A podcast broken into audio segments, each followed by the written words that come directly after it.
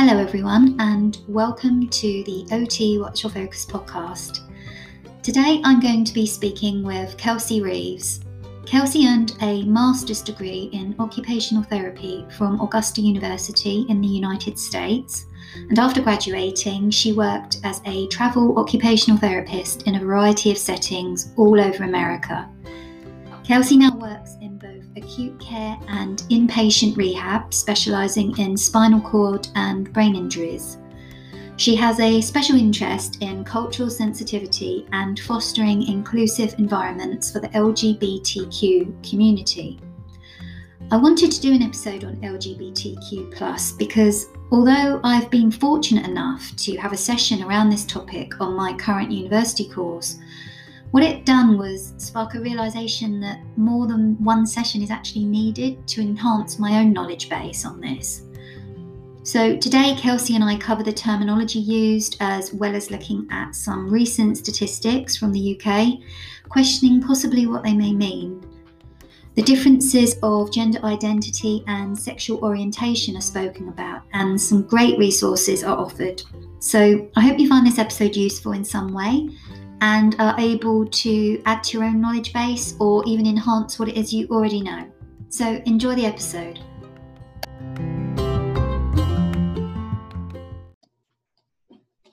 So, hi Kelsey, welcome to my podcast, OT What's Your Focus? Uh, how are you today? What's the weather like in Georgia?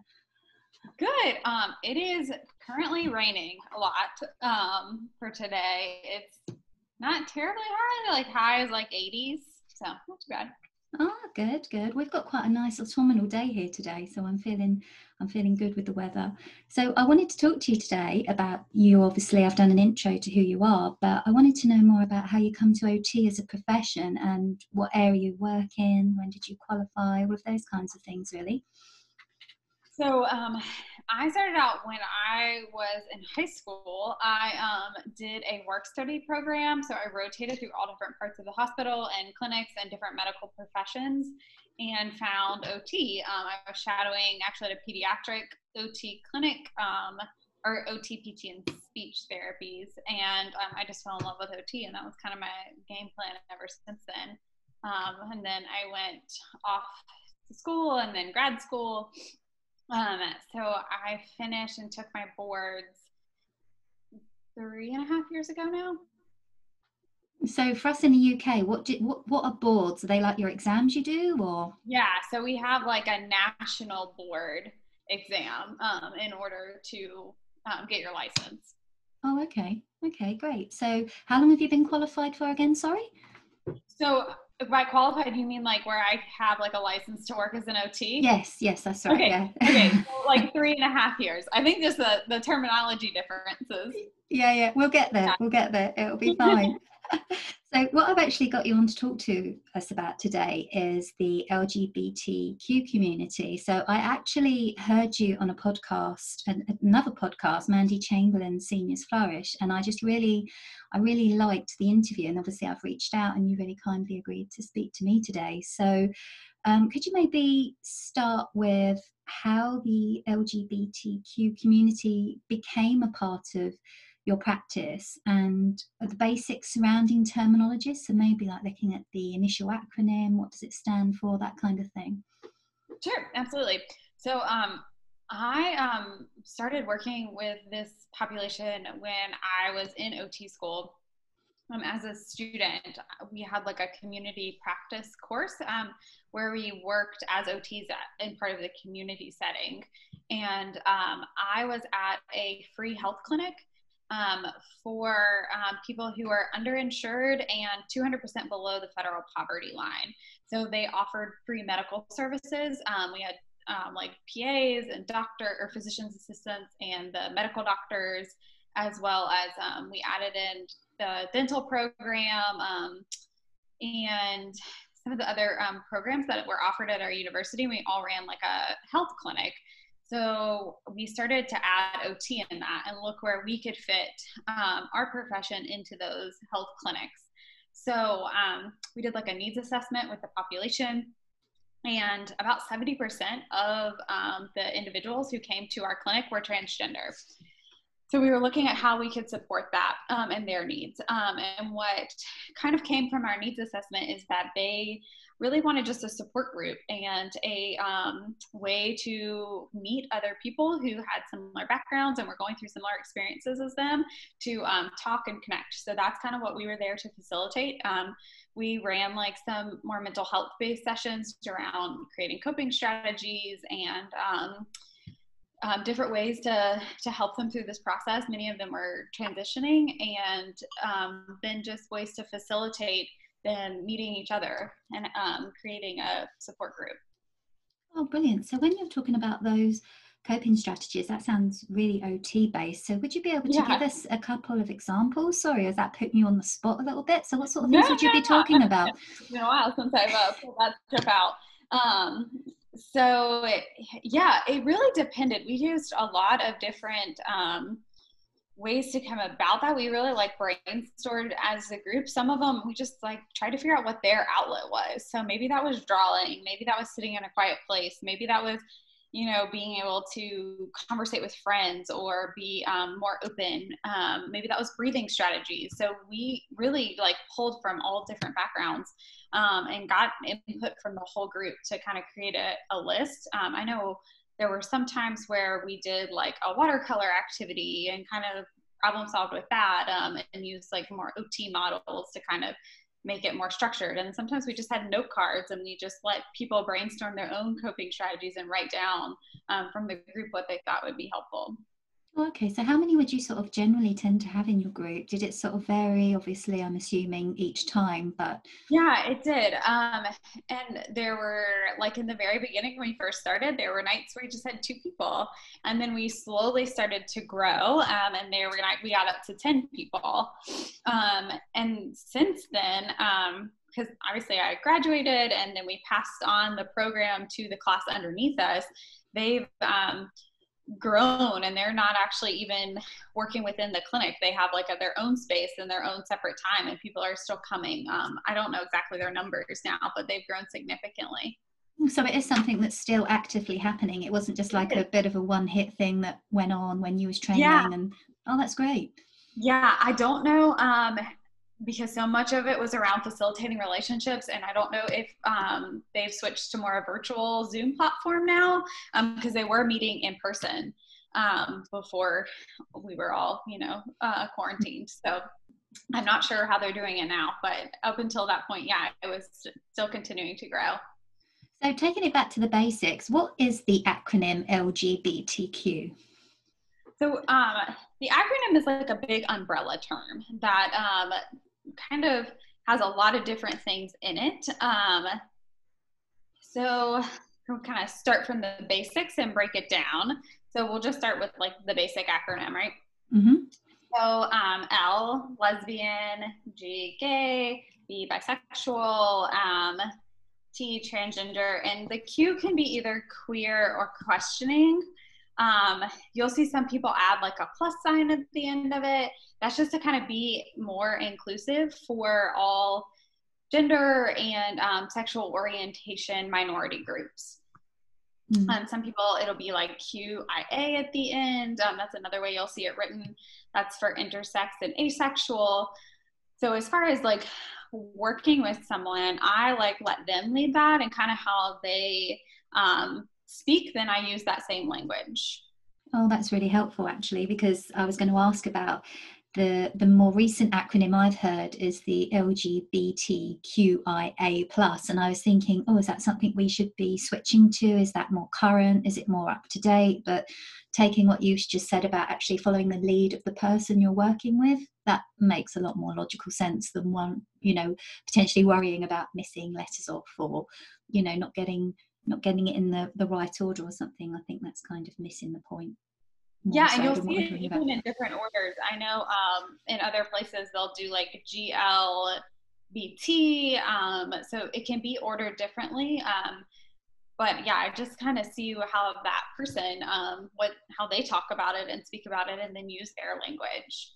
No, that's great. So, as far as writing it, like um, for like podcasting formatting or if I'm writing it in literature, I usually just add the plus sign at the end and that kind of is like inclusive of the rest of the group.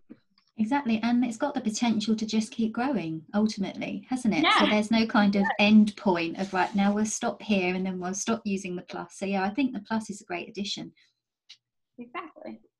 So in 2018, so obviously we're basing this on the UK now, so I know you're based in the States, but for us here, um, an estimated 94.6% of the UK population aged between 16 and up, that's over 53 million people here in the UK, identified as heterosexual or straight. Gay or lesbians estimated at 1.4% of the population, bisexual 0.9, other 0.6, and there's 2.5% who do not know or are, you know, refusing to offer that information because they don't want to. So it's quite a big question, really. How can we as OTs, that I'll hopefully be qualifying next summer, be LGBTQ plus inclusive as part of OT practice. So I suppose maybe you could give some examples that you've come across or you've heard about. But yeah, it's just about being as inclusive as possible as practitioners. How can we go about achieving that? Because as a student, that's a bit daunting for me. I have to admit, because I'm thinking, oh, you know, will I be inclusive enough? And do I know enough? So yeah, I'd really appreciate your perspective on that. Sure. Um, and I think that's like that's the beauty of OT. That's our role. Like we do an excellent job most of the time at being inclusive. Like we kind of come at that mindset at everything we look at. Um, are we being inclusive of this population, regardless of what our own personal beliefs or values are? We kind of see what the client's values are and what's meaningful and important to them. So it's the same thing here. Um, you just kind of look at it from that client's perspective. I think sometimes we um, can start things off with a poor relationship and then that just um, kind of sets us up for failure. So some of those things you can do are really simple changes you can make in the beginning to learn about that client. Um, like I was saying with the terminology, learn the terminology they use or the words they use to describe themselves or who um, are the important people in their lives. And maybe that's not um, what we think of as traditional, um, especially when you're talking about caregivers and that sort of things. So some of those simple things are just like pronouns, um, what pronouns you use. Are you um, kind of just jumping the gun and going straight off with a pronoun, or are you letting your client lead you into the pronoun that they use for their life? Um, and then another thing is, you know, just like more gender neutral words. If someone is talking about um, their partner, are you using the word partner or are you jumping to husband or wife? Um, you using word like spouse? Um, and then letting them, you know, kind of fill it in for you. So that can be when we're talking to an individual. That can also be on the forms that we use. Um, like if you're working in more of a clinic setting or something where they have to fill out a form, um, like is there enough space for them to write um, their gender or is it labeled as sex or what do those forms look like? Um, does that make sense? I give you some uh, examples. No, absolutely. I love I love the fact that you're talking about the most basic part of this, which is the form itself and the paperwork element of actually going in and you, you you do need to get a level of detail and information from them if if anything else just for the processing element of who are you i need to you know but to have a minimal amount of options on there to keep it open. Even like talking i think and questioning as students due i'm due to go out and practice placement in january. So i'll definitely be looking for that and definitely be questioning that because I think it's something that there's not necessarily, I don't think challenge is the right word, but it's something that needs to be considered and spoken of. Do you agree? Absolutely. And I think, um, I think that we've come a long way, but I, there's still certainly a stigma behind it and um, that those people face every day. Um, another thing that I do is just someone's name. You know, a lot of times, and I don't know about in the UK, at least here, you know, we start off with like Mr. Smith or Mrs. Smith or whatever because that's like kind of how we were taught of being formal. But I usually just start with, hey, what do you like to be called? What's your name? Um, even as simple as some people go by their middle name. So yeah. just kind of using, um, you know, them as your guide. And for people who've had this experience, you don't know the background they're coming from and the stigma um, or maybe discrimination that they have gone through in the past. So I just try to learn from my clients and let them teach me. And I suppose as well that that goes for even if you yourself as a practitioner are a part of the LGBTQ plus community, you may identify within that, but your experience would be completely different to somebody else yeah, exactly. within that context as well. So, and I've I've been thinking about this idea of non-binary words. So, how you would sort of approach either because uh, I'm thinking in in clinical setting in practice of a group session. So, you know, you were saying at the beginning about how you would run these groups and you might get two people, six people. Actually, not automatically going to a word. I'm trying to think of an example. So, say for example, you might say, "Oh, hi guys." And it, it's yeah. so natural to an extent isn't it? But actually you could say hey people. Hey everyone. Yeah. hey i don't know even folks. I don't know. I, I'm, I might be going a bit off off point here but you know just thinking about that that binary kind of language and the words that you use. And it's quite easy to replace the word but it's it's habitual to an extent isn't it yeah you don't even think about it and you don't even you just use it um, as it comes and not even like taking a step back is like is this going to be something that automatically creates some level of anxiety for someone in the group that may like not allow them to be able to participate at the same level? Mm, or even make them not want to come back. They might think oh i didn't i didn't appreciate the fact that that person automatically went to the pronoun of he or him or the terminology of guys i you know you just don't know how people feel about such things. So you've got to be have a heightened awareness i feel. And i kind of always come at it as like i'm i'm learning and i'm a student and my experience isn't the same as yours and the person next to you isn't the same either. So we all have to learn from each other so that we can grow um, because yeah we don't want to like um, exclude someone and a lot of times i feel like it's it's even unintentional. It's just those habitual things like you're saying that we didn't even realize we were doing and it's just someone bringing that to our attention. Yeah definitely. And it goes across the board as well. I often find this can be a um, this can be translated over when you're talking about those with disabilities as well. It's it's considering your terminology and your language use isn't it? It's uh, it's a learning curve. That's why i'm talking to you today Yeah, well, and culture plays a big role in that too. Like we've experienced in the beginning of this podcast, we have different terminologies for things and how we talk about it. And a lot of times we're just talking about the same thing. Exactly, exactly. So I've got kind of a bit of an off question from that. Um, I just was thinking what you're saying about obviously asking the person what they would like to be referred to themselves, and then you've kind of got this mutual agreement between you both understand you're on the same page. But uh, I don't know if you've ever experienced this yourself, but if during practice we were to come across a person working with them in whichever context or with, it, with whichever population, and we found that basically they were maybe potentially presenting with a prejudice towards the LGBTQ community or even a family member or a friend that's visited them. Would you would you i mean i don't know if you've ever experienced that but would you have any advice about how you could essentially deal with that situation without it turning into you know basically in a non-confrontational manner? Because i was thinking about this and i think you've got you've got your two positions haven't you? You've got your instant human near enough instinctive reaction but then you've got your professional stance. That's a really hard balance isn't it?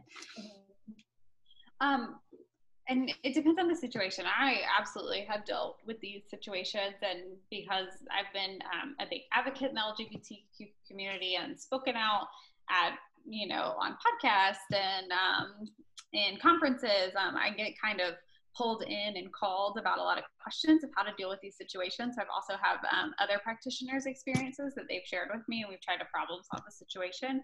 Um, but I think if there's like another client who's maybe being prejudiced towards one of my other um, clients that I'm working with, if there's a way to separate them um, at all, you know, maybe I don't do groups together, maybe they're in groups at different times, maybe their schedules vary um, without them really knowing about that.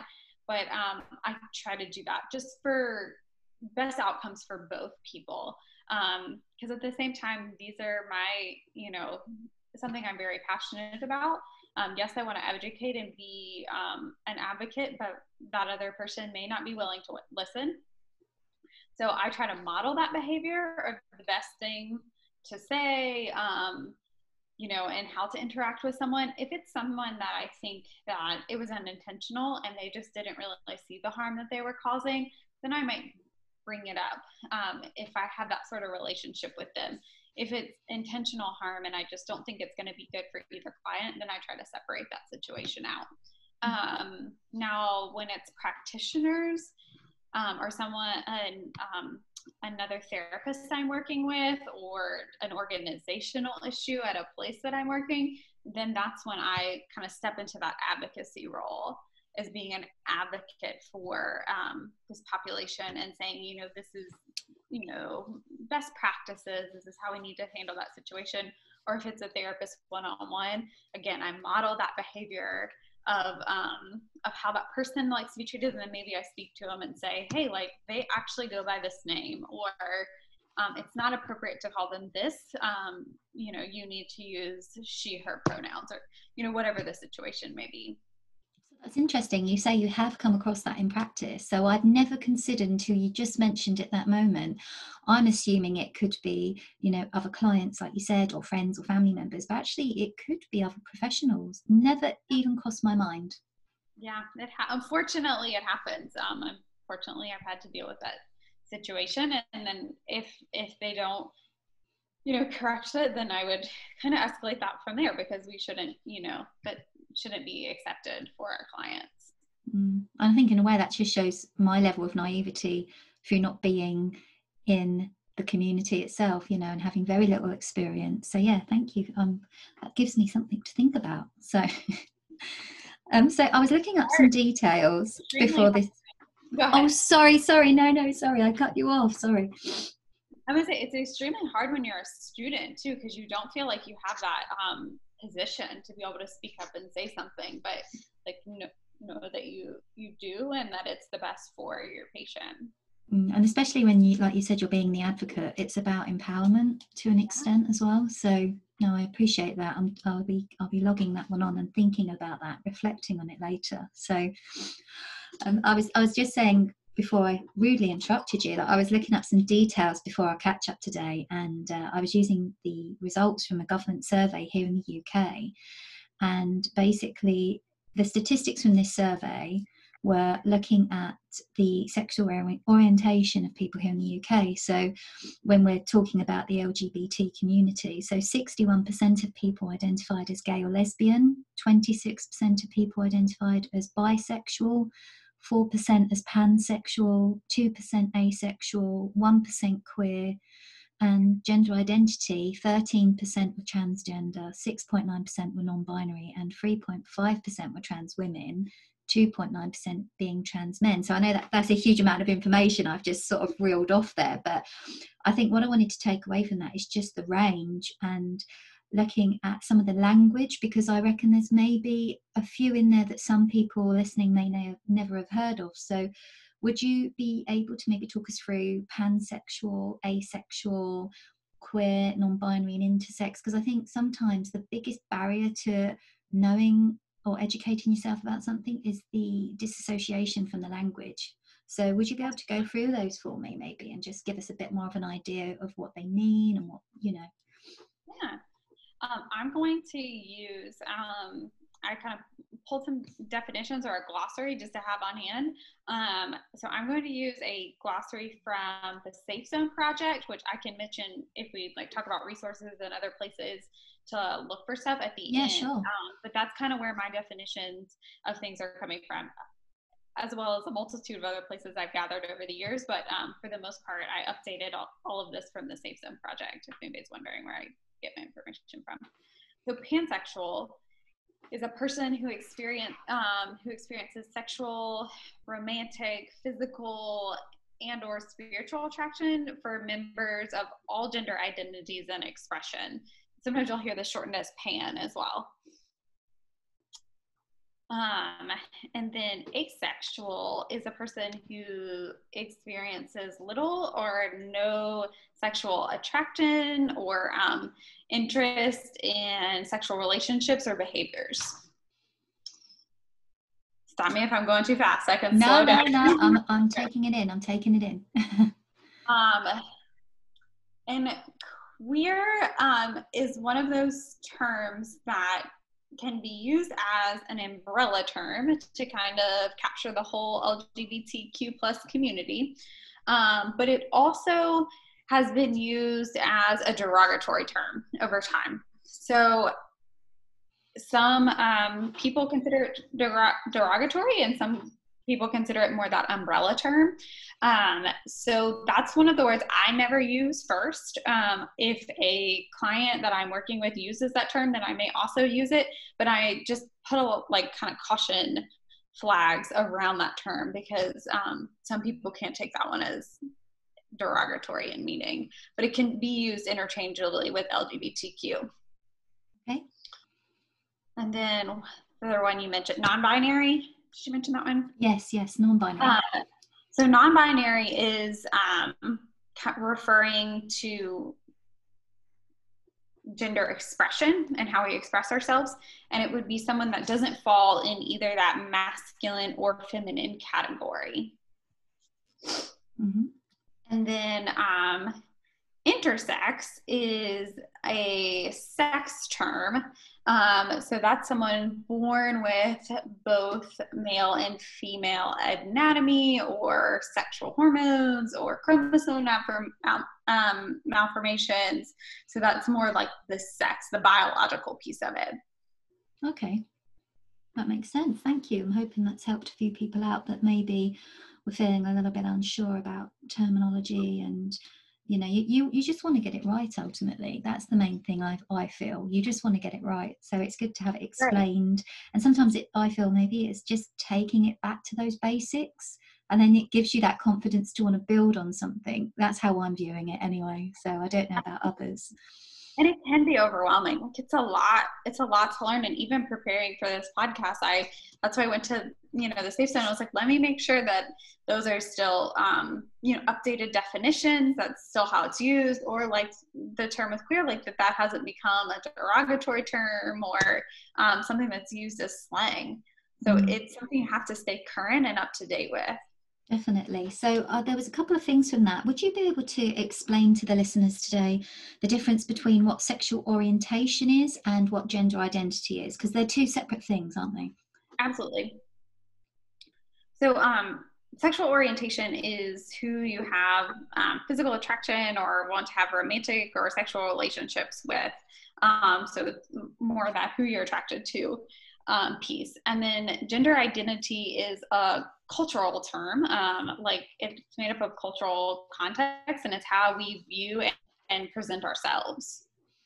Okay, that makes sense. That makes sense. So I'm trying to think of an, a kind of a, a way to put that into context, but I'm struggling to. So I'll have to think about it. Maybe I'll, I'll figure one out by the end. But can I get? How about I get? Do it? Does it help if I give you some examples within? Maybe, yeah, maybe that might be helpful. Yeah. Okay, so you have within those categories, you would have like male and or masculine, feminine, um, androgynous, non-binary. So those are kind of the categories that fall within gender identity. Um, but this is kind of I say it's a social construct because it does. It varies across cultures, um, and what we um, view for a particular group of people just unfortunately based on the sex organs they have. So you know if you think about when like a child's born at least here um, you, we douse everything in pink um, just because they have sex of female.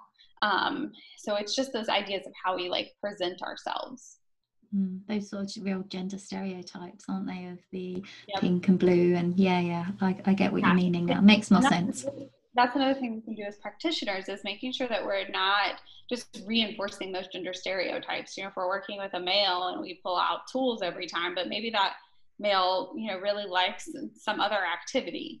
Um, and that comes back to getting to know your clients and what's meaningful to them. Mm. No, I think that's really important to consider as well when you you you might be thinking that you're potentially grading or adapting a task. I don't know if you should essentially always factor gender into that in the sense of, you know, in relation to what you was just saying, you might think, oh well, this is a can't think of something that would be really kind of stereotypical. I don't know, flower arranging, something like that, and just think there would be no no guys would want to do this. You know, yeah, you, you can't have those assumptions. It's just not logical to me, but it would happen. I feel. It, yeah, and it's easy to do, especially when you're running big groups and you're trying to, you know, create something for everyone. And you're like, oh, okay, well, we'll put all the males together and they will do this, you know, I'm trying to think of other tasks. Um, tools are the ones that are sticking out in my head right now. But yeah, but maybe there's a female who works in construction, and we might need to also consider her in that group. Or, you know, it's a fine motor group for kids, and we have all, you know, the I don't know. I'm trying to think of good. I don't work in peds, so that's not my expertise. Um, or we're working on homemaking cells and you know, we don't include a male in the cleaning and kicking, um, cleaning and cooking, but that's what he does at his home every day. Yeah, definitely. I, I, that makes a lot of sense. So I wanted to talk to you about age for a minute. It might not instantly seem relevant, but it kind of popped into my mind when I was looking at all of the statistics and the data that's out there for us here in the UK at the moment.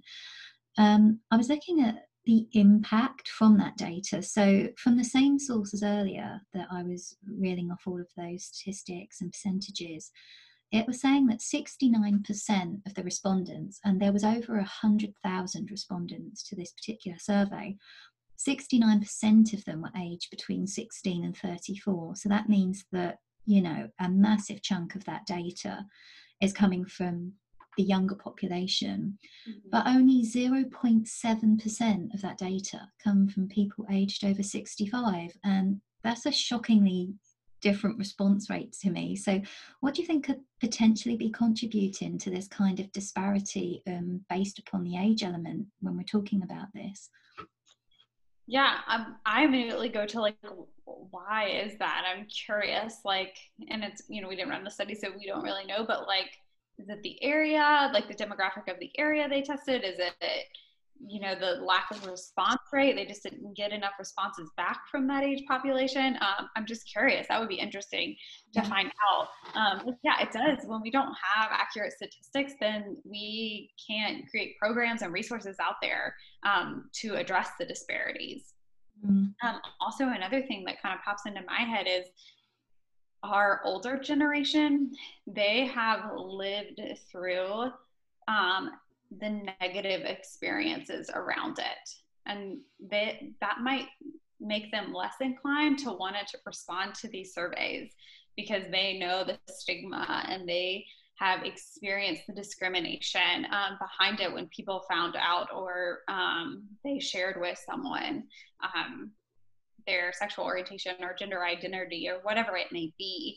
Um, so, yeah, that's concerning. Yeah, that's kind of the route I was going down with my thinking as well. And, you know, even taking it back to thinking about how was the survey given, if it was electronic, would that person over 65 maybe not want to interact that way or vice versa? Was it you know was it a paper survey? Was it right. um, based within universities where you wouldn't have such a high proportion of people over 65 so yeah i might look into that and add that onto the show notes and see if i can find out a bit more. But no it just really surprised me to go from nearly 70% to under 1% it was just to me that was um that was really something to you know really just stood out to me. So I will see what I can find out. So on to the next question. How can we as back real quick because I want to make yeah, sure go, go, go, go. about the um, um, gender identity. I think I, I kind of jumped ahead to gender expression, which yeah. would be that male uh, or masculine, feminine, um, androgynous, and intersex. I'm sorry, I, I was skipping the gun. So your gender identity terms,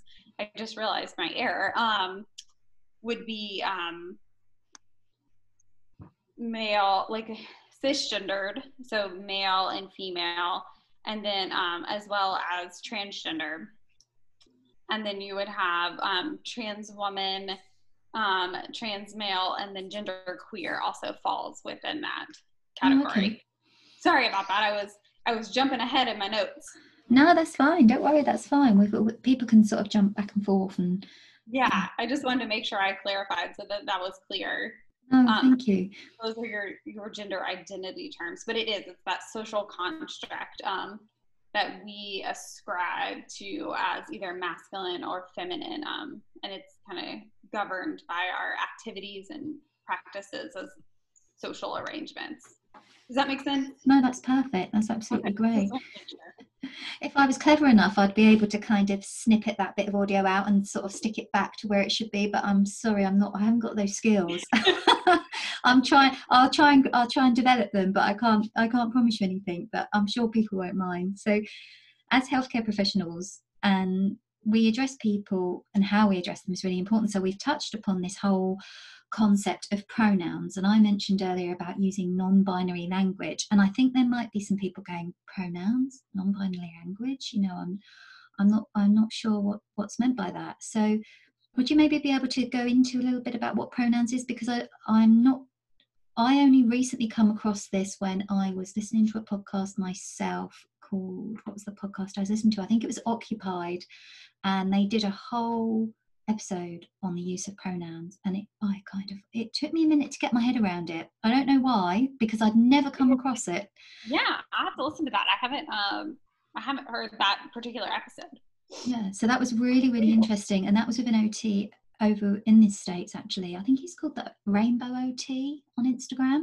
Oh okay. Um, so yeah so i think um that was and that's the first time and i thought oh pronouns and like how how passionately he kind of put that across about how much it meant to actually get that right and the fact that if you are open enough to be able to put your pronouns on the end of your email on your signature or put your pronouns on your instagram or put your pronouns yeah. on your twitter account how much that means. And i was just i found it really compelling to want to know a bit more about that. So i think maybe others might feel the same. So would you be able to maybe start a discussion around the pronoun and inclusive language?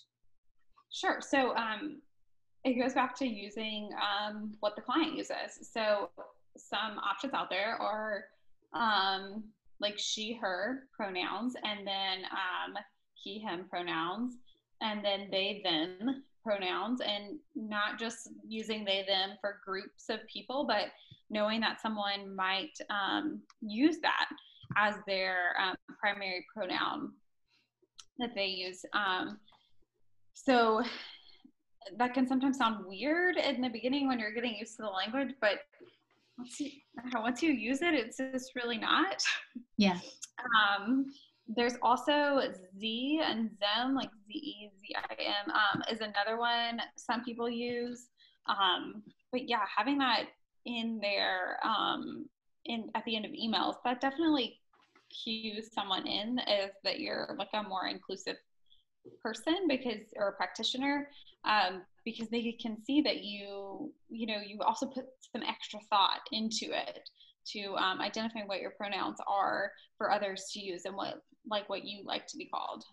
Mm, definitely. And it's so easy to do, right? It's such an easy, a little simple, easy thing yeah, to do. So a lot at the end of email, it's like your name, whatever your credentials is, and then, you know, in parentheses, you can just put um, she slash her or they slash them, whatever it is that um, that you use. And I was trying to think of putting this into an example before we started talking today. And the only one I could think of, it's not great, I'm sorry, I, I tried, but I was thinking about, um, because for me, I'm one of these people, I need to know, I need to put what I'm thinking about into actual practical terms. So I was thinking about if you're part of a multidisciplinary team, even, and you might be talking about the person you're working with, and you might not always be talking about that person in name. And the way that I I sort of figured pronouns out in my own mind was to think about saying, oh, well, actually, um, they would like to know rather than he would like to know, or they would like to know rather than she would like to know. So it's something. It, it, it's it's an, it was one of those things that I was saying again earlier about just thinking about the terminology and just taking a minute to take it. And sorry if that was a really terrible example, but I was trying to. It's, it's a hard thing to try and put it into an example, isn't it, without it being natural. Yeah. Um, or like if they forgot something and you're, you know, you're calling the house and you're saying, hey, um, you know, they forgot their coat at the clinic or whatever, you know, and you're telling them to come back, you're telling a family member or whatever. Mm. So it definitely happens. I mean, we use pronouns all the time. I one day tried to stop and think about how many times I use pronouns and like go through my day and just kind of take note and cue. And I was shocked at how mm-hmm. many times I like was referring to someone to someone else and using that pronoun. Yeah. And it's just think, kind of a common replacement for their name to not say their name every single time. Yeah. Yeah, definitely. So bringing this topic to occupational therapy, mm. what would you suggest people, whether they're qualified OTs or OT students, assistant practitioners, or you know even other healthcare professionals, how could they go about finding out or maybe improving their knowledge base so they're listening today and they're thinking, you know, a bit like what I was like uh, myself, you know, I, I, feel I need to know a bit more about that, or I'm not so sure about what was being said on that part of this discussion. I'd like to maybe brush up on that or, or look a bit more into it. How can people go about improving their knowledge base within this area?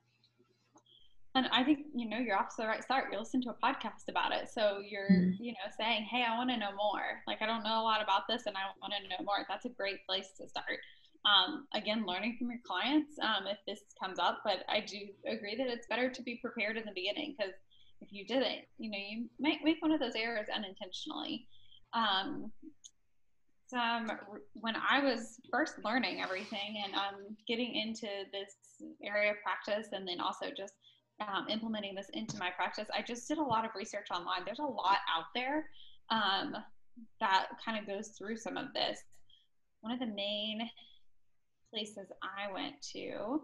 Um, I mentioned the Safe Zone Project.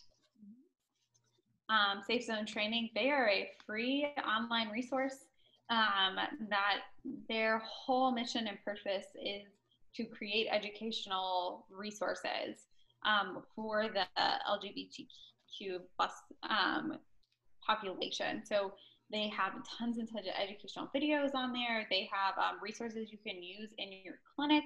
Um, and if you go through their training video, you get a free, um, or at least you used to, I'm imagining it's still the same.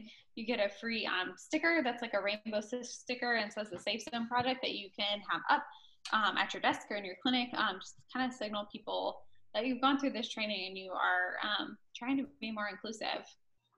Um, and they also, one of my favorite resources on their website is they have a glossary in the back. So if you're unsure about a term, somebody uses something or you don't know about, that's a great place to look because um, it's just like a little dictionary of a bunch of different terms um, that you can look up. It also um, has terms that are now um, could be offensive to someone, and it'll kind of let you know if that's something that's used as a derogatory term, and it's kind of one of those caution terms. Oh, that's great. That's something you could even take around with you, like stick it in your diary, have it with you, quick point yeah. of reference, you know, go and have a look absolutely. if you don't want to sort of, if you're not able to memorize the whole thing. So, no, yeah. that's great. So, yeah, that's a great place to look. Um, the Trevor Project, sorry, all my references there are like United States based. Um, that is a suicide prevention program for the LGBTQ population. Um, really, anyone can call. They have a 24 hour hotline, but they also have um, resources for practitioners on um, on the LGBTQ population, as well as um, some prevention things for like suicide prevention if you found yourself in that situation. Okay, that's great. So that leads nicely into your final question today, which is do you want to recommend a book, film, article, website? I always love it when I get a Netflix recommendation. and maybe elaborate why in relation to this topic we've been talking about today. So, do you have one sort of real recommendation that you think, yeah, that's the one I really want people to go away and read or watch or see or hear, you know? There's there's a lot. I am not a movie person. I'm so bad about that. Um, there are a lot of books and movies out there and that is like just not something I've looked as much into. Not that I could like recommend one one thing. Um like confidently, yeah, I know what you Yeah, mean. like I can confidently say like go movies I I don't even know because I, I just I don't ever watch movies. I'm sorry. so bad. But it could be um, anything. It could be an article, anything you like. Um, I I love the Safe Zone project. I feel like I'm singing their praises, but I just love that their website is laid out so easily, and that also you can use any of their resources um, for yourself in your own practice. And I think that that's really helpful. So that would be mine. One thing if you Perfect. That is perfect. Um, I'm sure there's more in the or um, other things in the UK I don't even know about as well. Yeah, exactly. And I, I might um, pop one up myself, a recommendation that I have. So people, I mean, you've, you've given some great recommendations throughout anyway. So I'm sure that's absolutely fine. I didn't mean to put you on the spot then, like give me a yeah. Netflix series. yeah. If you have, do you have any recommendations of things? No, not for Netflix, unfortunately, not related directly to this, but I'm sure there'll be people out there screaming, going, oh my goodness, there's this, this, this, and this. But no, I will, I'll, yeah. I'll see what I can find out and put it onto the show notes for everyone. But I will also put the link for the Safe Zone project because I think that sounds great. And the fact it's free makes it so accessible as well. Big fan, yeah. Gotta love a freebie, right? Yeah. well, thank you so much for talking with me today, Kelsey. You're welcome. Thank you.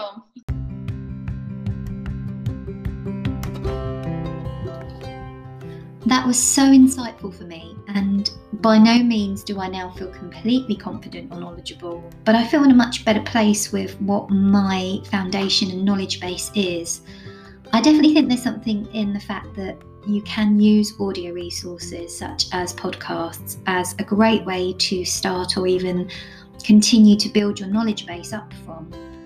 Kelsey gave some great examples and explanations of real life scenarios that she's encountered, so thank you for that. It's all useful. I will have the details from the episode in the show notes in case you want to check out any of the items that Kelsey mentioned. I also wanted to say on this episode how much I appreciate all of you listening to the show. I cannot tell you how nice it is when people reach out to say hi or comment on a particular episode that they've enjoyed or learnt something from. I even recently received a voice message, so that was great as it come directly through to my Anchor account. So try that too if you like do get in touch and say hi, or even offer recommendations for what it is that you would like to have covered because you're the listeners. So I like to know what you are all thinking too. If you're an OT listening and think you would like to talk to me about your role or what you do, then do get in touch. All of my details are in the show notes too. So I would appreciate anyone who would like to do that. I wanted to say I think there might have been a little bit of uh, not necessarily feedback, but there was, I think it might have been my notifications pinging a few times throughout that episode. So apologies for that. I'm not the most tech savvy person, and I'll be the first to admit it, but hopefully it didn't interfere too much. So until next time, take care and have a great week.